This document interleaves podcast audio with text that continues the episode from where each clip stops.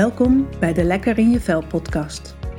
Mijn naam is Linda Vermeulen en ik ben haptotherapeut en coach in Rotterdam. In mijn praktijk Pura Rotterdam zie ik dagelijks mensen die weer lekker in hun vel willen zitten.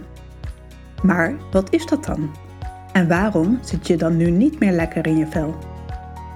In deze serie belicht ik thema's waar je zoal last van kunt hebben. Ik ga daarover in gesprek met klanten en collega-haptotherapeuten. Mensen waar ik bewondering en respect voor heb. Dat wissel ik af met afleveringen waarin ik steeds een aspect uit de haptonomie belicht. Luister je mee?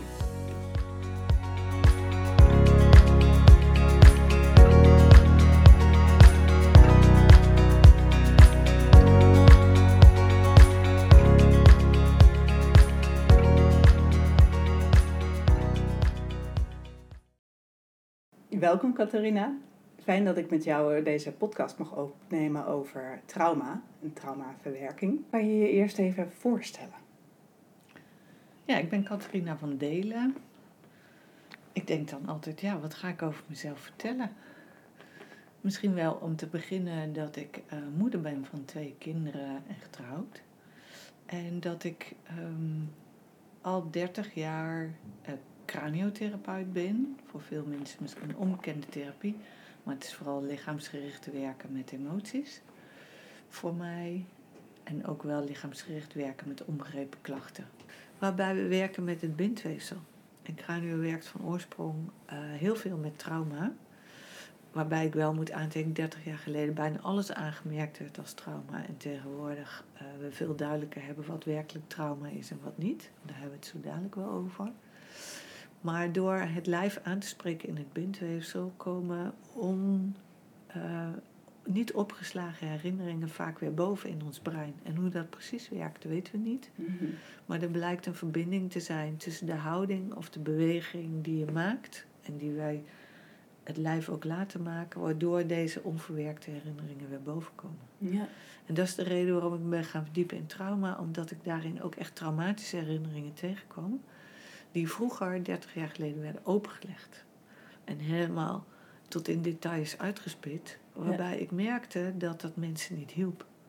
Dus ik ben van daaruit ontzettend gaan zoeken. Zo van, hoe, hoe moet je dat doen op het moment dat er echt een traumatische herinnering is die gepaard gaat met angst. En die vanuit het lijf omhoog komt. Mm-hmm. Hoe ga je daar goed mee om dat het werkelijk iets oplost? Ja, dat, dat je niet elke keer in een soort herbeleving precies, terechtkomt. Precies. En uh, tegenwoordig verwerken wij die, de, de hele traumatherapie in de opleiding Cranio, waardoor we ook het werken met de traumatische herinneringen die ook boven kunnen komen, veel effectiever kunnen doen. Ja, ja. Daarnaast komen er heel veel hechtingsgerelateerde herinneringen uit je lijf omhoog, waar we mee werken. Maar die hebben vaak niet die gevaarlijke impact. Daar komt geen angst bij kijken. Dan zijn mensen gewoon boos op vroeger of verdrietig over wat er ooit gebeurd is. Dat is helemaal prima, daar kun je ja. gewoon mee werken. Ja. Ja. Dus ja. dat is mijn, mijn verre oorsprong en dat is ook mijn grote passie waar ik nog steeds les in geef. Ja, ik kan me ook voorstellen als je dan zo bezig bent in de begintijd met het lijf en er gebeurt van alles. Ja. Dat je denkt, oh, kan ik dit nou beter? Hè? Nou ja, in het beginsel had ik nog niet zo'n gevoel, hoe kan ik dit beter? Maar iets in mij zei, het, het, het klopt niet om het zo te doen. Mm-hmm. En ik zag steeds meer mensen met echt traumatische herinneringen. En dan had ik soms het gevoel van, maar het bleef maar terugkomen. Ja. Het bleef maar weer terugkomen, elke keer opnieuw. Dat ik dacht, dit, dit, dit werkt niet of zo. Klopt niet, ja. Dit klopt niet. Ja. We moeten, we moeten iets doen. En daar heb ik het, ben ik het reguliere gaan ontdekken. Ja, ja. Wauw. Dus nu kan ik veilig werken ook met herinneringen die vanuit het lijf omhoog komen via de Cranio. Oké. Okay.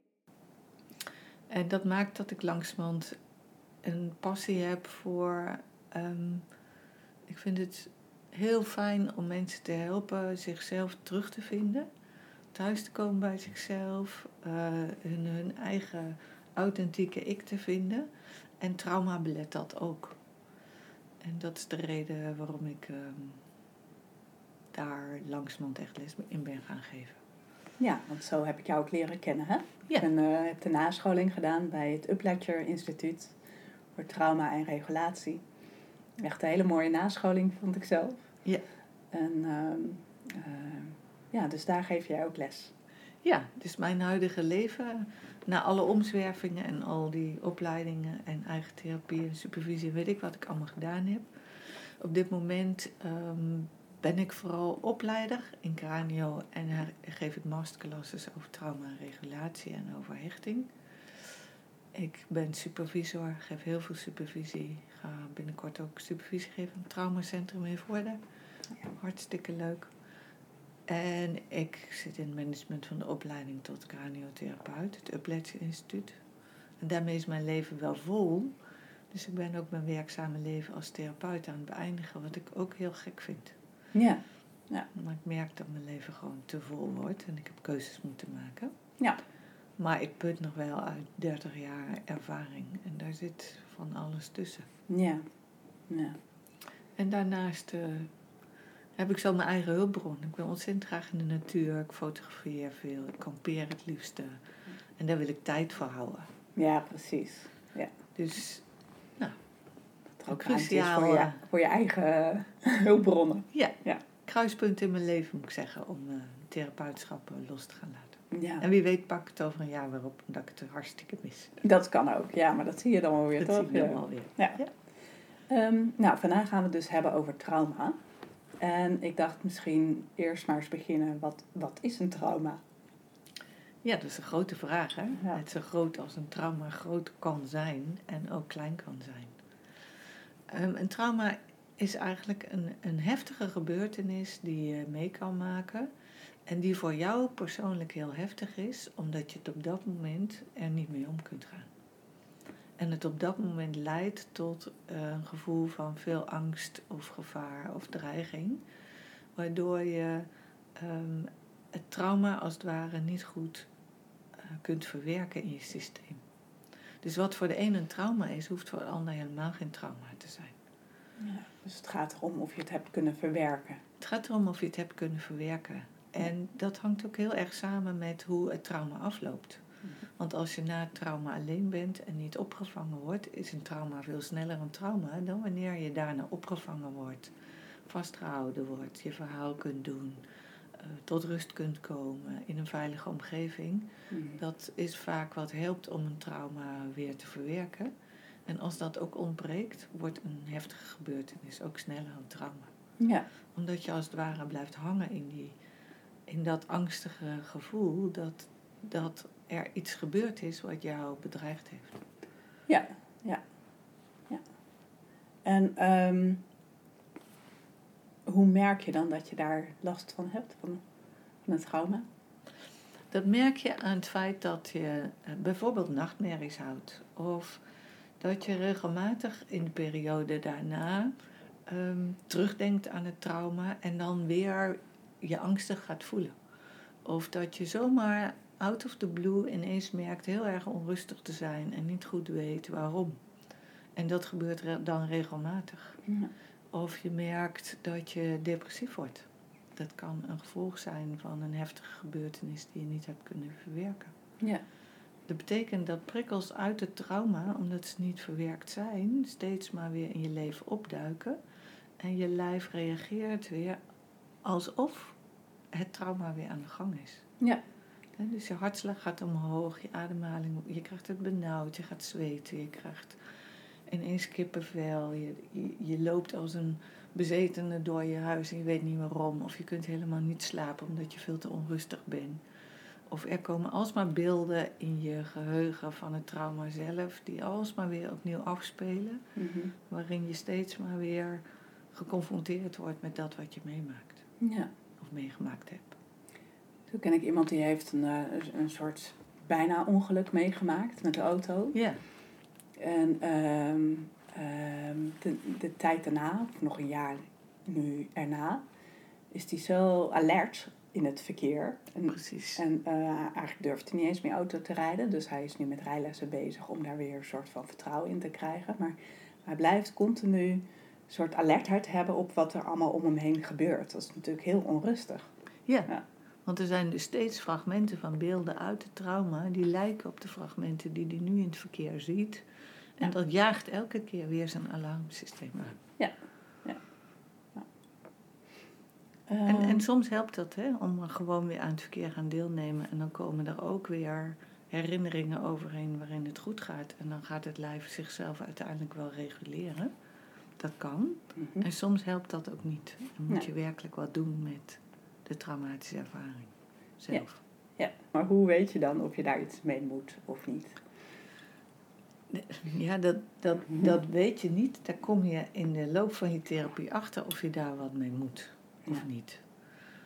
Sommige mensen hoeven helemaal niks met het trauma zelf, maar hebben vooral te leren hoe ze hun alarmsysteem weer tot rust kunnen brengen. Mm-hmm. En soms moet je wel wat met het trauma zelf, maar dat is iets om te ontdekken. Ja. En het is zeker niet waar je, als je traumatherapie gaat geven, mee begint. Nee. Tenzij je werkt met E M D R, dan werken ze wel eigenlijk direct met de traumafragmenten zelf. Mm-hmm. En zijn ze ondertussen aan het alarmsysteem aan het reguleren. Ja, ja. Um, hoe doe je dat, je alarmsysteem reguleren? Ja, dat, dat, dat is voor iedereen, iedereen uniek, weer heel persoonlijk. Dat is dus aan de therapeut of aan jouzelf om uit te vinden wat je helpt. Mm-hmm. En er zijn echt... Ik zeg al, er zijn miljoenen manieren voor om je alarmsysteem te reguleren. Maar het meest belangrijke is wel dat je dat vanuit je lijf kan doen. En het grappige is, toevallig las ik vanmorgen een artikel weer over hoe ze in de wetenschap op dit moment hebben ontdekt hoe dat werkt in je brein, dat het lichaam reguleert. En dat heeft heel veel te maken met de verbinding tussen een centrum in je hersenen, doet er dus doet wat, en je lijf. Waardoor in dat lijf voortdurend de normale regulatie plaatsvindt en dat in je brein ook gaat reguleren. Dat hebben ze inmiddels nu bij muizen kunnen aantonen. Hmm. Oh, wat tof. Vond ik wel heel interessant om te lezen. Ja, ja, ja. Want in, um, als we uh, kijken naar trauma, uh, dan hebben we het ook over van, hey, hoe werkt dat dan in je brein en hoe werkt dat in je lijf? Hè? Ja. Dus um, kan je daar iets meer over vertellen? Nou, op het moment dat je een trauma... Dat, laat, laat ik zo zeggen, op het moment dat je een heftige gebeurtenis meemaakt, dus de, de meneer net die jij noemde, of mevrouw, ik weet niet wat het was, mm-hmm. die een bijna heftig auto-ongeluk heeft meegemaakt. Op dat moment staat je alarmsysteem, gaat maximaal aan en dat moet ook, want het is heel belangrijk dat jij het overleeft. Dus dat alarmsysteem zorgt er eigenlijk voor dat je op dat moment niet meer logisch kan nadenken, maar precies dat doet wat nodig is om jezelf uit de situatie te redden. Superbelangrijk. Als mijn huis in de fik gaat, is het niet nodig dat ik ga bedenken welke foto's ik mee ga nemen. Dan is het belangrijk dat ik mijn huis uitvlucht. Ja. En je staat buiten voor je het in de gaten hebt en denkt dan misschien, shit, ik had foto's mee willen nemen, maar dat doet daar verder niet toe. En dus we hebben een ingebouwd alarmsysteem wat er precies voor zorgt dat we dat doen wat nodig is om het te overleven. Ja, dat is eigenlijk de, de fight flight, zeg maar, of het vechten, vluchten, bevriezen. En bevriezen. Ja. En daar hoort ook nog de shutdown bij. En shutdown is een soort van uh, volledig uit je systeem verdwijnen. Dan voel je niks meer. Mensen die dat hebben meegemaakt, die zeggen dan van, het was net of ik buiten mezelf naar mezelf stond te kijken. Ja. En ik was bijna eufoor. En dat heeft te maken met de hormonen die je op dat moment gaat aanmaken. Endorfines, waardoor je ook de pijn niet meer voelt. Ja. En afhankelijk van hoe ernstig het trauma is, maakt waar je in terecht komt. Of je in de fight of the flight komt. Dat kan, als dat nog kan. Mm-hmm. Maar er zijn natuurlijk momenten dat fight en flight niet meer helpen. Ja. En dan kom je in de freeze terecht. En als ook dat niet meer helpt, dan kom je in de shutdown terecht. Mm-hmm. Ik heb ooit een verhaal gelezen van een meneer die uh, werd gevangen door een leeuw. Werd gebeten door een leeuw.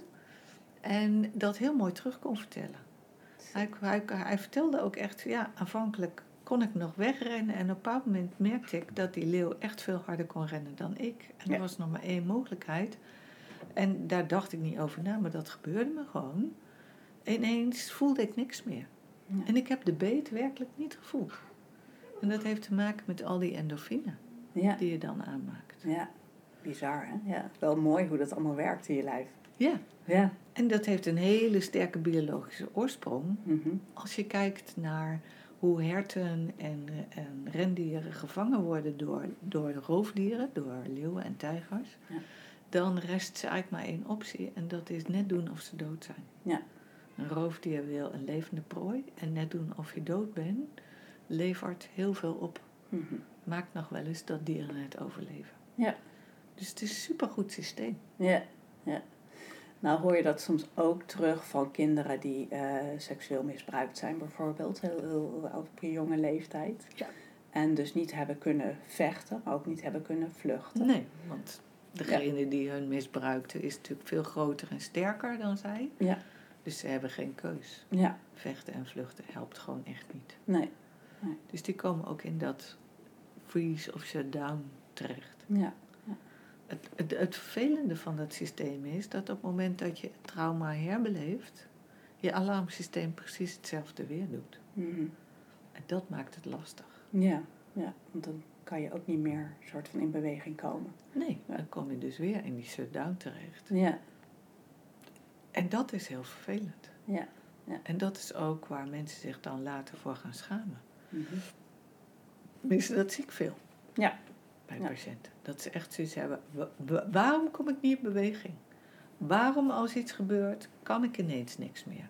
Een beetje bozig op zichzelf. En dan worden ze boos op zichzelf ja. en dan zeggen ze van, dat had ik toch anders gekund of dat had ik anders moeten doen. En dan leg ik ook uit, nee, jouw alarmsysteem dit neemt het echt over. Ja. En jij hebt op dat moment weinig keus. En ik zeg weinig, mm-hmm. want precies daar kun je ook wat gaan doen. Je kunt voordat je het aanvoelt komen, op een bepaald moment gaan cliënten dat voelen. Zo van, beginnen te voelen, ook wordt eerst onrustig. En dan pas komt die shutdown. En in het onrustig worden, daar kan ik al iets gaan doen om te zorgen dat die shutdown niet komt. Ja, en dat um, uh, is eigenlijk waar jullie mee beginnen ook, hè, vaak. De, de, ja. de uh, regie of de controle weer gaan krijgen. De, de sterkte, de ik-sterkte noem je dat? Ik-sterkte. Ja, ja. Om uh, te kijken, oh ja, nu zak ik een klein beetje af. Ja, want je zou het kunnen zien als een soort ladder, hè? Zo leg ik het ook altijd uit. Bovenaan de ladder voelen we ons allemaal veilig. En, en deze podcast is best een beetje spannend, hè? Dus ik merk, ik ben een klein, beetje, een klein beetje gezakt op de ladder. Ik hoef nog niet de ruimte uit en ik hoef jou ook niet op je bek te slaan. Dat is allemaal niet aan de orde. Maar ik voel wat onrust in mijn lijf. Dus ik ben een klein beetje die ladder afgezakt. En dat is helemaal prima. Want dan ben ik ook alert en dan ben ik ook goed aan het nadenken wat ik nu ga zeggen. Mm-hmm. Dus dat is normaal.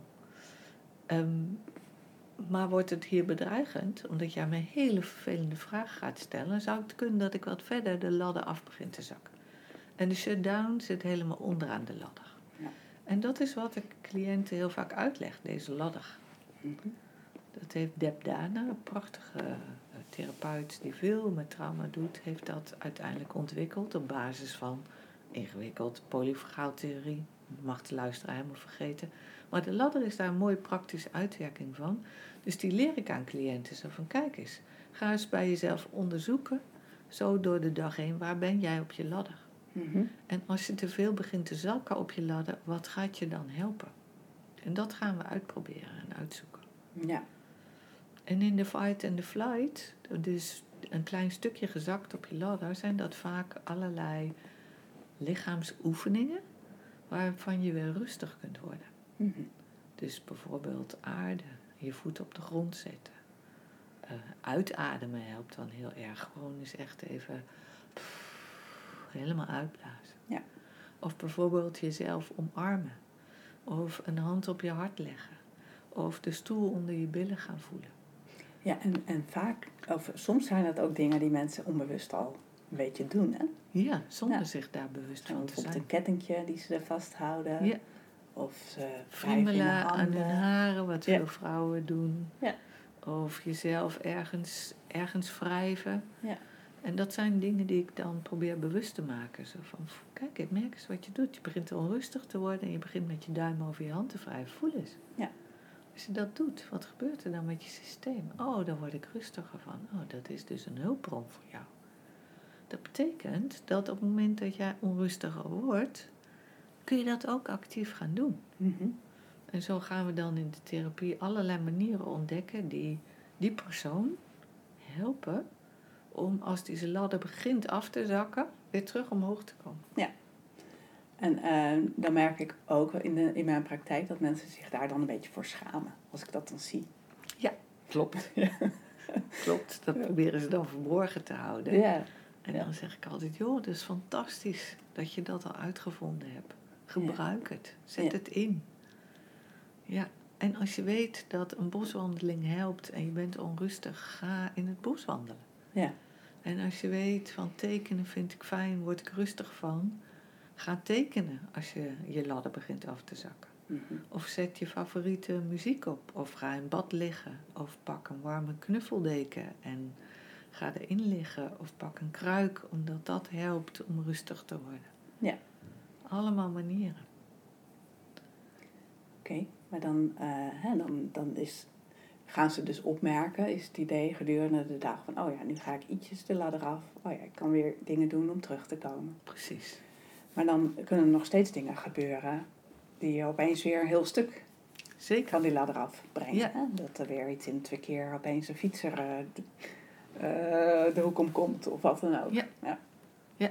En dan, daar heb je dan weer andere regulatieoefeningen voor. Dus uiteindelijk maken we bij die hele ladder, hmm. maken we zeggen maar allemaal noodscenario's.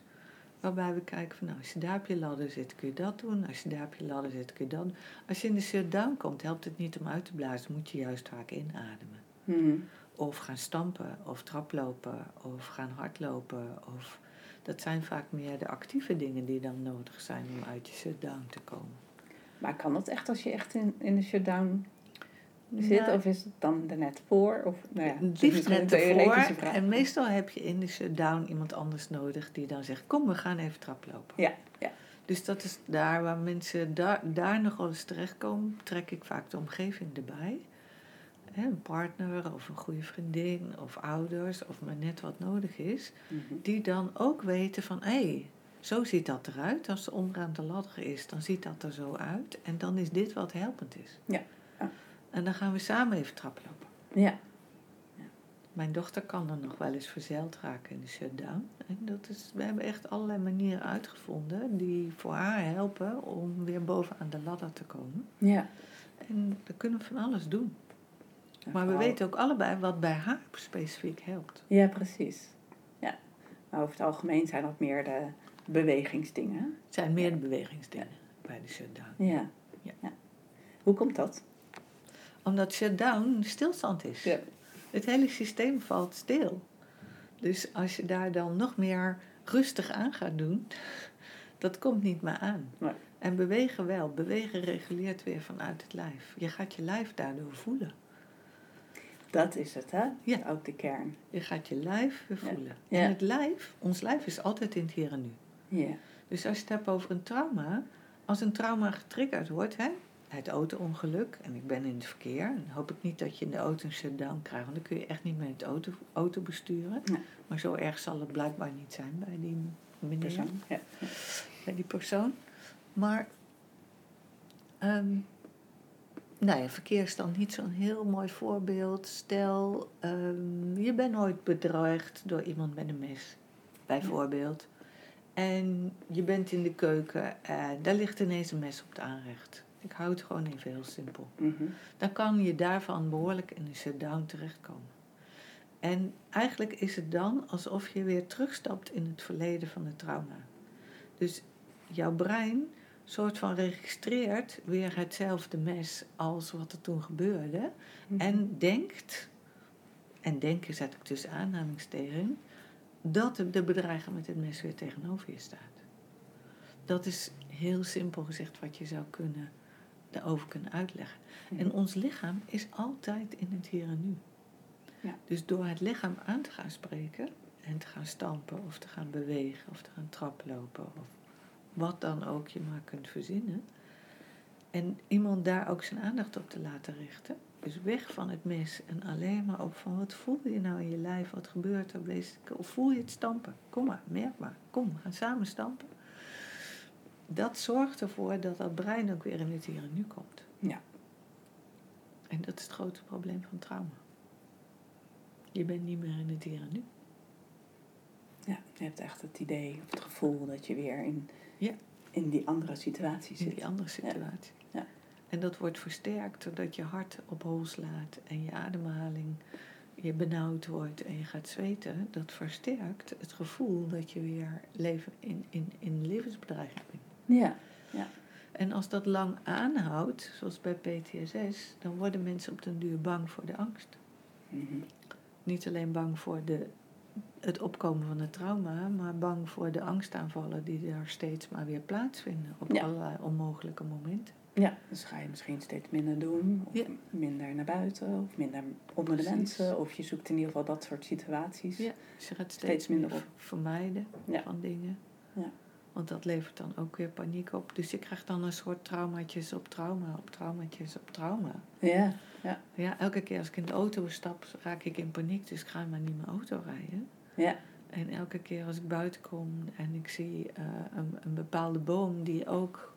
die er ook bij trauma stond, dan, dan raak ik ook in paniek, zonder te weten dat het om die boom gaat vaak. Ja. Dan ga ik op den duur ook maar niet meer naar buiten, want als ik weer zo'n boom tegenkom, raak ik weer in paniek. Mm-hmm. En in de paniek weten mensen heel vaak niet zo goed wat ze moeten doen. Ja. Raken ze de regie weer kwijt. Ja. Nou heb ik ook klanten die bijvoorbeeld niet gehoord of gezien werden door uh, een arts of zo. Dus die nou, uh, bijvoorbeeld een paniekaanval hebben gehad. Ja. En uh, de omgeving niet adequaat heeft gereageerd. Of niet voor hun in ieder geval voldoende heeft gereageerd of gezorgd. Ja. Die lopen dus tegenaan dat, dat ze niet gehoord of gezien werden door die artsen. Ja. Uh, heeft ook een soort dus hechtingsverleden. Dus die is nu elke keer als ze naar een arts toe moet, of naar een huisarts, of naar een therapeut ook, ja. gewoon bang. Dat ze het niet gehoord en gezien wordt. Dat ze niet wordt. gehoord of gezien wordt. Dus en die angst. Ja, ze komt weer in die angst elke ja. keer terecht. Ja. Ja. Dus dan, dan, dan praat je eigenlijk over iets wat in het heden gebeurt, wat linkt aan vroeger, van mm-hmm. het niet gezien zijn, en in het heden en een trauma op basis van hechting is geworden. En dat kan. Ja. Zeker. Ja.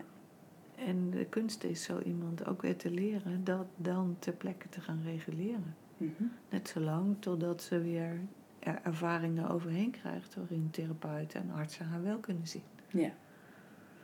Maar het lastige is natuurlijk als zij met heel veel angst binnenkomt en terughoudt en, en niks durft te zeggen en eigenlijk zit te zweten en een racend hart heeft. De kans dat ze zich weer niet gezien voelt, wordt steeds groter. Mm-hmm. Dus het gaat zich dan op den duur ook herhalen. Ja, dat maakt het zo vervelend inderdaad. Dat maakt het heel ja. vervelend. Ja. Ja. En dan komt daar de schaamte over. Ja. En het vermijdingsgedrag. Ja, want uh, überhaupt bijvoorbeeld naar mij gaan of naar een therapeut is ook al weer die angst. Super spannend. Dus uh, waarom zou ik dat aangaan eigenlijk? Ja. Ja. Ja, want ondertussen blijf ik er wel mee zitten. Ja. En durf ik nergens meer naartoe. Ja. Ja. Ja. En soms loopt het, loopt het echt door elkaar heen. We maken in onze kindertijd dingen mee die ook op het gebied van hechting soms heel traumatisch kunnen zijn. Mm-hmm. En dan loopt het echt door elkaar heen. Ja. En dan heb je je door je ouders niet gezien gevoeld of verwaarloosd of je bent mishandeld of misbruikt. Mm-hmm. En dan wordt het moeilijk om op medemensen te gaan vertrouwen voor dat wat je eigenlijk zo hard nodig hebt. Ja. Dus dat wordt in therapie ook ingewikkelder, maar het is niet onoplosbaar. Mm-hmm. Ik kan alleen maar iedereen aanmoedigen, zoek de therapie die bij jou past. Ja. Waarin je dat echt opgelost krijgt, want je kunt verder met je leven. Ja. Ja. En dan begin je eigenlijk altijd in het hier en nu. Ik, ik begin in het hier en nu. Ik blijf ook in het hier en nu. Ja. Dus we werken uiteindelijk steeds maar weer met dat wat zich in het hier en nu aandient. Ten aanzien van het verleden. Mm-hmm. Ik kan het verleden niet veranderen. Ja. Ik kan niet veranderen wat, wat je gebeurd is op drie, vierjarige leeftijd. Maar we kunnen wel kijken hoe dat wat je toen gebeurd is, je in het hier en nu nog steeds dwars zit. En steeds maar weer opduikt. Op het moment dat je iemand ontmoet. En die heeft dezelfde blauwe ogen als de buurman die toen iets heel vervelends heeft gedaan. Ja. Die triggers kun je opruimen. Waardoor mensen met blauwe ogen niet meer de paniekreactie oproepen die je toen gehad hebt. Ja, ja. En hoe kom je daar dan uh, achter? Want je zei, nou ja, we beginnen met uh, die ik-sterkte. Ja. Uh, uh, dat je een soort van regie en controle weer hebt over... ik kan die ladder een stukje af, maar ik kan ook weer terugkomen. Ik kan weer terug omhoog. Ja. Ja. En ik weet hoe ik dat moet doen. Ja. En dat maakt het een stuk minder spannend om... de volgende keer naar buiten te gaan. Omdat ik weet wat ik kan doen als ik de, als ik de ladder begin af te zakken. Ja. En, uh, maar hoe kom je erachter dat bijvoorbeeld die blauwe ogen zoveel oproepen? Of maakt dat uit überhaupt? Nee, het maakt eigenlijk niet zo heel veel uit. Ik, de, het idee kwam in me op omdat ik het ooit meegemaakt heb met een cliënt. Een hmm. nieuwe cliënt die binnenkwam en meteen in de paniek schoot. En ik dacht, huh, wat gebeurt hier nou? Ja. En toen vroeg ik aan haar, wat zie je? En ik zag haar, hoe ze bijna gebiologeerd naar mijn ogen zat te kijken. En ik zei, wat zie je? Ja, blauwe ogen. En de paniek werd alleen maar groter. Ja. En toen dacht ik, oké, okay, mijn blauwe ogen zijn blijkbaar dus een trigger. Ja. Die haar onmiddellijk terug in haar trauma brengt. Ja, ja. Nee, ik vraag het ook omdat we uh, je het binnen de opleiding ook hebt over identificeren en differentiëren. Ja. Uh, dus die blauwe ogen, die, die, die doen iets. Die doen iets. En die roepen een beeld van vroeger op. En mogelijk ook een lichamelijke reactie van vroeger. En, en geluiden die daarbij houden. En, en voor je het weet zit iemand helemaal in de ervaring van vroeger met blauwe ogen. Mm-hmm. Dat speelt zich natuurlijk niet in het hier en nu af. Maar mijn blauwe ogen zijn genoeg om iemand helemaal in de ervaring te krijgen. Ja. En wat ik dan onmiddellijk ga doen is... Oké, okay, wat ik bij haar gedaan heb is... Ik heb mijn ogen dicht gedaan. Ja. Dus daarmee haal ik de trigger weg. En toen zijn we gaan oefenen met... Uh, dat ik ze heel even open deed... Nadat we ontdekt hadden van wat zij kon doen om te reguleren. En zo gauw dus ze dan de ladder weer afzakte... Deed ik mijn ogen dicht en gingen we weer reguleren. En zo hebben we heel langzaam mogelijk gemaakt... Dat ze in het hier en nu naar mijn blauwe ogen kon kijken... Zonder daarvan van haar ladder af te schieten. Ja. En dan begin ik altijd met het lijf. Dus ik zeg altijd van... Oké, okay, laat alles wat langskomt rond die blauwe ogen los. Daarom doe ik ze dan ook dicht. Ik haal de trigger even weg. Mm-hmm. En concentreer je ze alleen op je lijf. Voel maar welke sensaties zijn er. Dat lijf blijft in het hier en nu. Heel belangrijk. En dan gaan we kijken wat helpt om... te reguleren. En bij haar hielp het om heel goed haar voeten op de grond te zetten. En ondertussen met haar handen over de bovenbenen te wrijven. En zo zijn we al regulerend de, de blootstelling aan mijn blauwe ogen steeds sterker gaan maken. Ja. Het heeft ongelooflijk geholpen. Mijn blauwe ogen kwamen ze overal tegen. Ja, ja. Zo. De helft van de mensen ongeveer. Ja, ja precies. Ja. Ja. En zij, zij had echt zoiets van, jeetje, dit... dit nu besnap ik heel veel paniekaanvallen mm-hmm. die ik in mijn leven heb, steeds maar weer. Want die gaan dus waarschijnlijk heel vaak over blauwe ogen. Ja, ja. En elke keer nu in het dagelijks leven zet ze onmiddellijk de voet op de grond en gaat ze met de handen. En gaandeweg over, wordt, wordt dan het beeld van die blauwe ogen wordt overschreven door nieuwe blauwe ogen die wel veilig zijn. Ja, ja. Dus je maakt een soort nieuw spoortje aan in je hersenen. Van, ja. Oh ja. He, dus het gevarenspoor van die blauwe ogen, die ja. is er. Maar je krijgt ook steeds weer wat nieuwe spoortjes. Zo van, uh, ja. uh, of connecties, of hoe je het ook wil noemen. Van, oh ja, ja. ervaringen van blauwe ogen kunnen ook best ja. oké okay zijn. Oh, die persoon kan ook nog een fijne stem hebben. Of, Precies. Uh, ja. Maar wat je nu uitspreekt, dat is pas mogelijk als je gereguleerd bent. Mm-hmm. Want op het moment dat je de ladder begint af te schieten... werkt je brein niet meer zoals het normaal werkt. In het begin gaf ik het voorbeeld van... Hè, mijn huis staat in brand en het is niet handig dat ik ga nadenken... of ik de foto's wel of niet mee ga nemen en welke. Ja. Dat gebeurt ook in een paniekreactie. Je kunt niet meer normaal nadenken. En mensen die paniekaanvallen hebben, die weten dat. Mm-hmm. Die, die zeggen ook, het is alsof... Alsof alles op slot gaat en, en ik kan alleen nog maar denken aan dat wat zo gevaarlijk is. Dus ik kan alleen nog maar denken aan het mes of ik kan alleen nog maar denken aan die auto die voor me plotseling stopt, waardoor ik er bijna tegenop gevlogen ben. Dat heeft te maken met het feit dat het logische denken van je brein, dat gaat uit ja. onder angst. of werkt verminderd bij een beetje angst. Maar het gaat echt op slot bij een shutdown. Ja. Je kan niet meer denken. Mm-hmm. Dus dan kan je ook niet meer bedenken... ja, maar dit zijn de blauwe ogen van Catharina. Dat gaat niet meer. Nee. Nee. Daarvoor moet je eerst leren reguleren... en zorgen dat je de blauwe ogen aan kan kijken... terwijl je niet van je ladder afschiet. Mm-hmm. En dan pas is het mogelijk om te bedenken... oh ja, dit is Catharina en dit is niemand anders. Nee, maar dat kan alleen als je een beetje bovenaan die ladder blijft. Ja. Precies. Ja. Ja. Dus dat is het lastige. Ja, en dat is misschien ook het verschil. Want hè, dan, dat, dan zit je op het denken... en dat werken met meer vanuit je gedachten in je hoofd. Ja.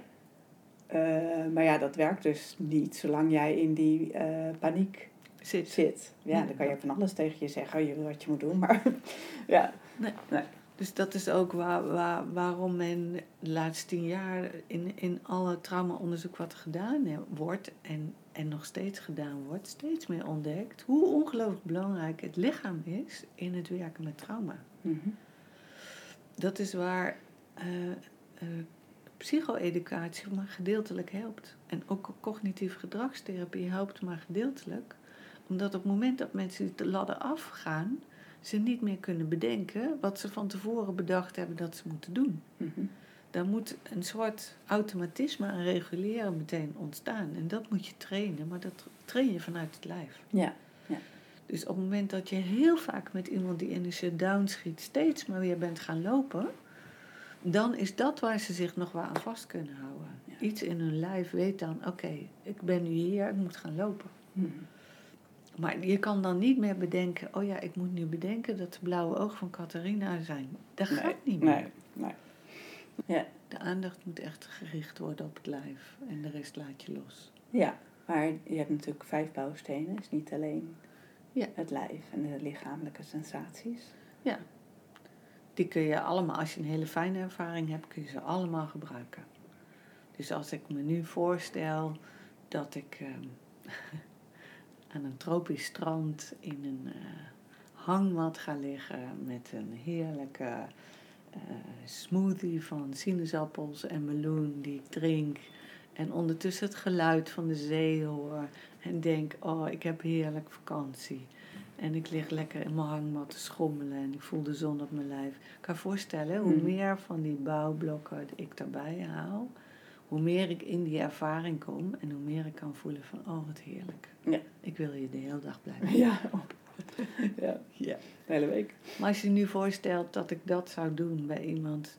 He, bij een, een bedreigende ervaring. Mm-hmm. Je bent bijna op een auto gebotst en dat had je leven kunnen kosten. En ik ga je dan vragen, wat hoorde je daar en wat voelde je daar? En dan kan je voorstellen dat de paniek alleen maar groter wordt. Ja. Dus dat is het moment dat we zeggen van... oké, okay, probeer het beeld los te laten. Probeer alles los te laten. Kom alleen maar hier, in je lijf. Ja. We gaan eventueel kloppen, we gaan stampen, we gaan lopen, we gaan alles doen. Maar alleen maar je lijf. Dus dan ga je weer terug naar weer terug. alleen het lijf. Alleen ja. het lijf. En wat nog in me opkomt, dat reguleren. Ik, ik noem vooral heel veel dingen die je zelf kunt doen in het reguleren. Maar er zijn ook um, mensen die moeite hebben om in contact met anderen te reguleren. Dus sommige mensen met paniekaanvallen of met trauma in het verleden, die zoeken vooral de stilte op. Die willen dan even niks meer met mensen te maken hebben... en kruipen helemaal in hun holletje, hè, totdat het over is. Mm-hmm. En dat zijn de mensen waar ik uh, juist op een andere manier mee aan de slag ga. Die ga ik leren hoe ze de omgeving kunnen gaan inschakelen... om te reguleren. Ja. Omdat die anders zo sociaal vermijdend worden. En de omgeving kan soms ongelooflijk veel doen in het helpen reguleren. Ja, ja. Want in de basis zoeken we een, een, een veilige... plek dan, hè? Ja. En uh, die zijn ze nu gewoon om dat in een eentje te, op te zoeken, zeg maar, ja. afgesloten. En dat voelt uiteindelijk ook niet veilig. Nee. Want wij zijn sociale dieren. Ja. Maar in de vermijding van dat hebben ze dan nodig om vooral samen met anderen te leren reguleren. Ja. En dat, daarmee overkomen ze langzaam maar zeker ook de schaamte. Dus dan ga ik heel bewust echt een partner erbij betrekken. En dan gaan we samen kijken, kijk wat gebeurt er nou? Waarom kan jij herkennen dat ze de ladder afzakt? En hoe, hoe kun jij haar helpen? En ik ga haar leren om werkelijk een beroep op de omgeving te gaan doen. Ja. En dan is het heel fijn als je het kunt gaan verdragen dat iemand even een arm om je schouders legt. Of dat iemand achter je gaat zitten en je poosje vasthoudt. Mm-hmm. Je omarmt. Of dat je samen gaat traplopen of samen gaat hardlopen. Waardoor ook de sociale interactie er weer mag zijn en de schaamte minder mag worden. Ja, als het iets is wat, samen, wat je samen ja. doet en dat het ook oké okay is dan. Ja.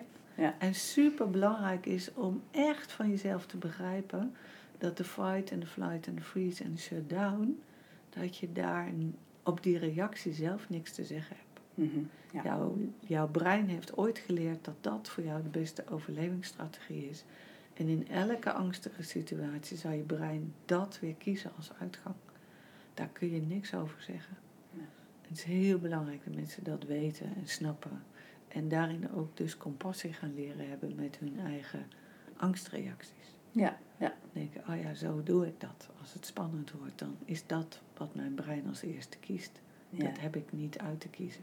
Nou, dat is natuurlijk al een traject op zich, hè? Als je dat zo kan gaan zien. Ja. Met compassie in plaats van met een soort schaamte of schuld. Precies. Ja. En echt kunt gaan, gaan zeggen, oké, okay, ja, mijn brein kiest die uitgang, tuurlijk, vindt het spannend. En wat kan ik nu gaan doen?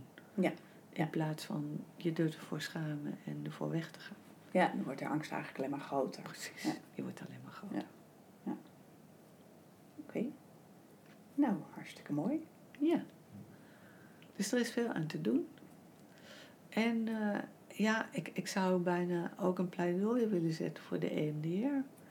Want E M D R is echt tegenwoordig zo'n fantastisch goede methode om uh, het trauma zelf voor een groot deel uit te wissen. Mm-hmm. Het is niet de enige methodiek. Sommige mensen hebben echt het gevoel van, oh, ik heb iets heel ernstigs meegemaakt, ik ga E M D R doen en dan ben ik er vanaf. Mm-hmm. Mijn ervaring is dat het E M D R heel veel oplost, maar dat het wel ingebed mag worden in dit hele lichaamsgerichte stuk. Ja. Ja. Want je wist wel triggers uit, maar je wist vaak nog niet uit de schaamte die er omheen hangt, de... Alle, alle traumatjes die er bovenop zijn gekomen doordat mensen steeds maar weer paniekaanvallen hebben, dan is E M D R niet alles oplossend, maar nee. Het doet wel heel veel. Ah ja. Dus een combinatie van die twee, E M D R en lichaamsgericht werken, werken, dat is, ja. ja, daarmee is in principe trauma gewoon oplosbaar. Ja, ja. Want wanneer, uh, je hebt natuurlijk dat je hier in het, in het hier en nu last hebt van die angst of uh, paniekaanvallen of wat dan ook. Uh, wanneer uh, blijf je in het hier en nu werken en wanneer ga je echt dat trauma ook nog verder oplossen. aan of oplossen? Ja, dat ligt ook aan de persoon zelf. Mm-hmm. Er zijn mensen die uh, er echt voor kiezen om dat niet te willen. En ik merk ook wel dat er cliënten zijn waarbij het uiteindelijk niet nodig blijkt. Dus ik begin met hier en nu en met reguleren en zorgen dat hun ikkracht heel sterk is en ze op allerlei manieren daarmee kunnen dealen. Maar ik heb ooit een mevrouw gehad met een uh, heel pittig verleden op het gebied van misbruik en mishandeling. En die kwam bij mij en die zei, ik, uh, ik heb gehoord dat lichaamsgericht werk met trauma heel goed werkt en dat jij dat kan. Dus ik wil graag bij jou in therapie, maar ik wil niet weten wat er vroeger allemaal gebeurd is. Ik wil die doos van Pandora gewoon niet open hebben. Mm-hmm. En toen zei ik, nou, dat begrijp ik helemaal. Ja. En we zijn uh, anderhalf jaar aan het werk geweest met alles wat het in het hier en nu oproept. En hoe ze haar intimiteit met haar man kon hebben zonder te worden overspoeld. En hoe ze in het dagelijks leven om kon gaan met paniekaanvallen. En daar hebben we anderhalf jaar mee gewerkt. En toen zei ze, mooi, zegt ze. Ik weet niet wat er gebeurd is precies vroeger. Ik weet natuurlijk wel ongeveer, zegt ze, maar de details weet ik niet. En hoef ik ook niet te weten. Maar ik kan weer verder met mijn leven. Ja. En dat zijn daar gaat momenten, het uiteindelijk over. Daar gaat hè? het om. Ja. Dus ik merk hoe beter je in het hier en nu werkt met alle reacties die er nog zijn en alle triggers weet op te lossen, hoe minder vaak het nodig is om werkelijk helemaal tot in detail uit te spitten hoe trauma in elkaar zat. Ja. ja. Dus eigenlijk zeg je, nou, gaandeweg het proces merk je dat ook wel of dat nog nodig is. Ja.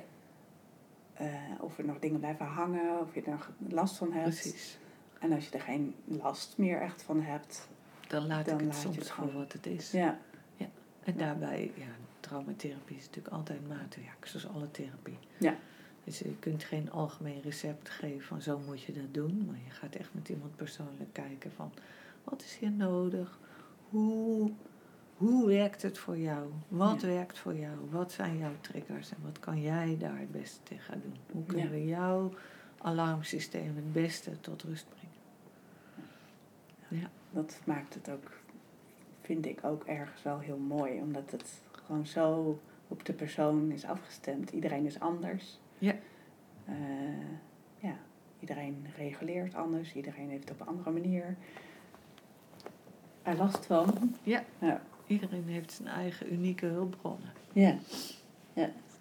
En die zijn echt voor ieder mens verschillend. Mm-hmm. Ja. Ja. Ja. Wat maakt nou dat die herbelevingen steeds opkomen? Ja.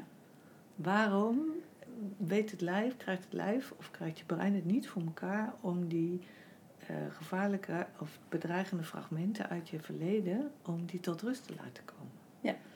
En dat heeft te maken met het feit dat het wil opgelost worden. Dus in het trauma zit nog steeds een, een behoefte, een verlangen om aan het trauma te ontkomen. Namelijk de fight of the flight. Ja, ja. En op het moment dat er een freeze of shutdown ontstaat, dan kan je het als het ware niet afmaken. En het lijkt wel alsof het brein voortdurend bezig is, en ook het lijf eigenlijk voortdurend bezig is, door de herinneringen weer omhoog te halen, in een poging nu wel te gaan doen wat toen niet kon. Dus wat ik nog alles bij mij op de tafel zie gebeuren, is als zo'n traumatische herinnering omhoog komt, is dat bijvoorbeeld benen onrustig worden. En als die benen onrustig worden, dan is dat waar ik met iemand de aandacht op ga richten. En dan zeg ik, oké, okay, voel eens, wat zouden je benen eigenlijk, eigenlijk graag willen doen? Voel maar in je lijf, hè? Dat weet je niet in je hoofd, maar voel eens in je lijf. Volg de beweging die in je benen zit, volg die eens. En die wordt dan groter en groter. En uiteindelijk blijkt dan bijvoorbeeld dat ze eigenlijk willen weglopen. En dat stimuleer ik dan ook. Zo van, oké, okay, kom maar in beweging, kom maar van tafel af en loop maar weg. Ja. Loop maar weg. En door het nu weg te lopen in het hier en nu, dat is een beweging die toen in het trauma geblokkeerd is geraakt, ja. niet afgemaakt. En die kun je in het hier en nu af gaan maken. Want het effect is dat ze in allerlei situaties waarin ze eigenlijk zouden willen weglopen, ook daar een alarmreactie op ontstaat. En in die alarmreactie kunnen ze weer niet weglopen. Mm-hmm. Ja. En in het dagelijks leven kom je in allerlei situaties terecht waarin je eigenlijk liefst gewoon wil weglopen. En daar blokkeer je dan nog steeds op. En daar blokkeer je dan ja. nog steeds op. Dus dat zijn die kleine traumaatjes die van ik noem, die komen er eigenlijk later overheen. Ja. Het willen weglopen, als dat een keer gedaan kan worden. En het, iemand gaat voelen hier in de therapieruimte. Oh ja, ik kan gewoon weglopen. Mijn benen dragen me gewoon. Uh, ik kan ook weer terugkomen. Die therapeut blijft gewoon. Ik word er niet om afgewezen. Er gaat van alles omheen spelen. Dat is vaak een hele belangrijke oplossing. Ja. Dus de beweging die ingezet wordt in de traumatische gebeurtenis en niet kan worden afgemaakt, die moet in het hier en nu nog een keer afgemaakt worden. Mm-hmm. En dat is altijd een lichamelijke beweging. Ja, ja. Dus daar zit ook dat belang van dat lichaam in. Ja. En dat is waar ik heel veel naar kijk en, ontmo- en zie. Er komen ineens gebalde vuisten. Ook blijkbaar had je je eigenlijk willen verzetten. Ja. Of had je eigenlijk iemand weg willen duwen. Dat is een niet afgemaakte beweging die soort van bevroren raakt in dat lijf. Mm. En elke keer als je nee wil zeggen, komt diezelfde bevroren reactie omhoog. Ja, en dat, doordat je het leren waarnemen en zien, ga, ga je dat opmerken en kan je dat ook weer teruggeven ja. richting de klant. Ja. Elke keer ja. zie ik ja. die beweging komen en die blijft steken ergens. Ja. Ja. Dus hoe zou het zijn als we gaan oefenen om hem af te maken? Ja. Al regulerend dat je mij een keer echt helemaal wegduwt. Ja. En nog een keer, en nog een keer, en nog een keer. En dan komt de opluchting. En dan gaat iemand voor, oh, jezus.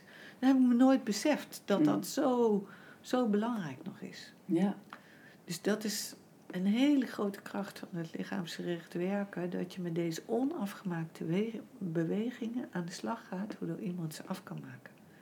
En als het eenmaal afgemaakt is, dan heeft dat lijf of het brein, of ik weet niet precies waar dat nou precies gebeurt in je, maar de, die behoefte om dat alsmaar weer opnieuw te herhalen, die wordt dan ook minder groot. Want het is een soort van rond. Ja.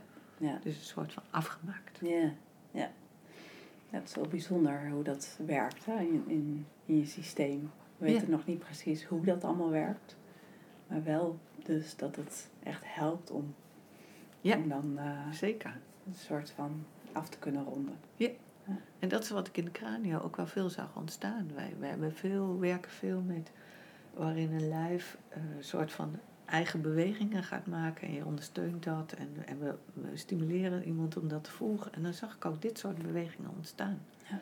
En ook blokkeren. Dat ik dacht, wat is dat toch? Mm-hmm. Wat gebeurt daar precies? En, en, en dan kwam altijd de angst.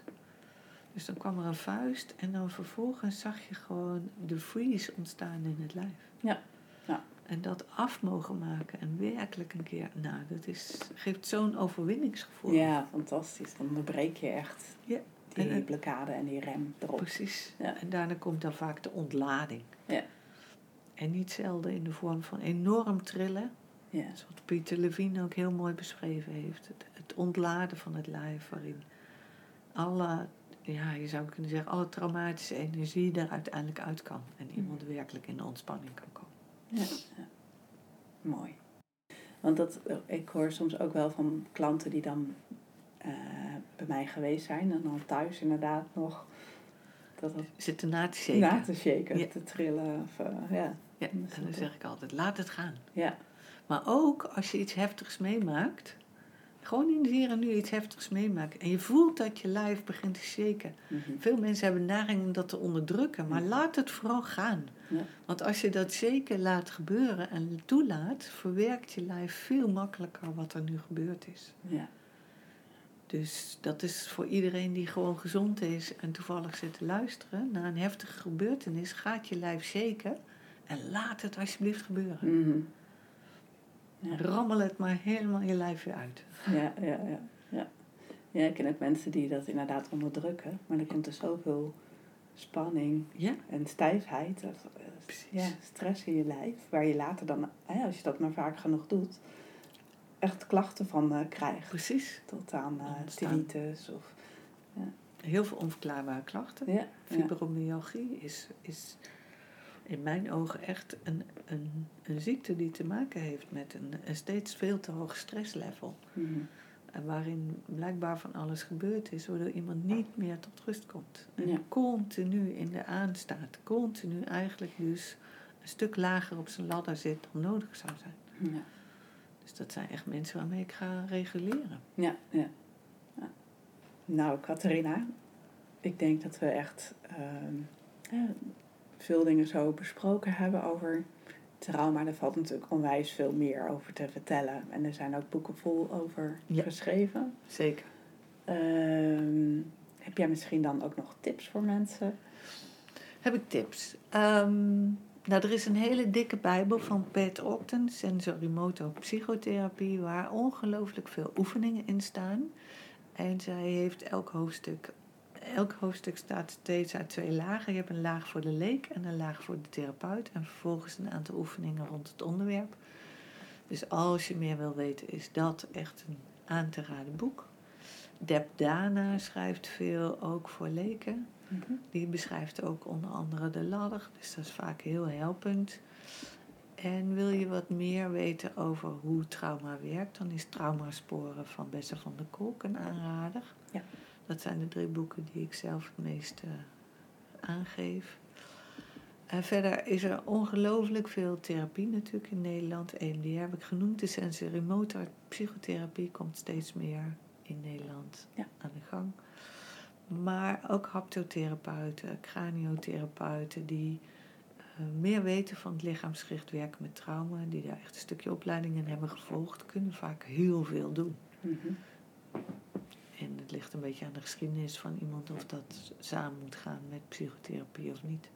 Ja. Maar dat weten ze dan zelf ook, als ja. dat nodig is. Ja. Ja. Maar ik pleit ervoor dat elke therapeut die met trauma wil werken, dat hij leert hoe je dat lichaamsgericht kan doen.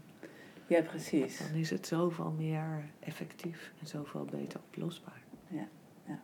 Nou, hartstikke bedankt voor dit interview, voor dit gesprek.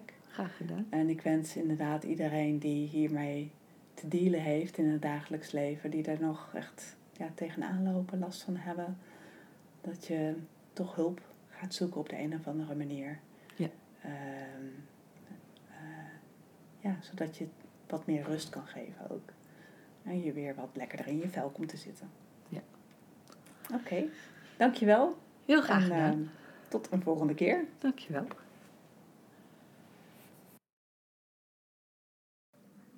Bedankt voor het luisteren naar deze aflevering over trauma en traumaverwerking.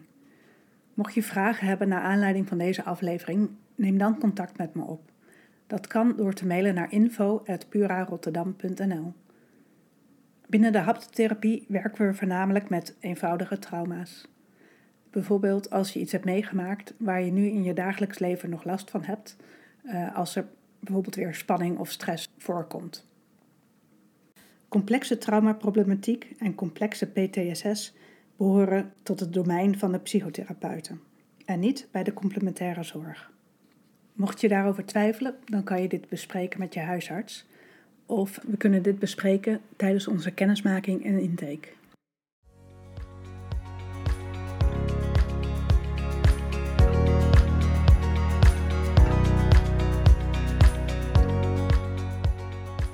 Bedankt voor het luisteren naar deze podcast. Wil je nou meer weten over haptotherapie of het thema van deze podcast? Neem dan contact met me op. Dat kan door te mailen naar info at pura rotterdam punt n l of met me te linken op Insta. Vergeet niet je te abonneren op deze podcast, zodat je ook de volgende afleveringen kunt volgen, die jou kunnen helpen en inspireren om je lekker in je vel te voelen. Ik ben benieuwd wat je van deze aflevering vond. Laat je het even weten in de review. Ik hoor graag van je. Nogmaals, bedankt voor het luisteren en tot de volgende keer.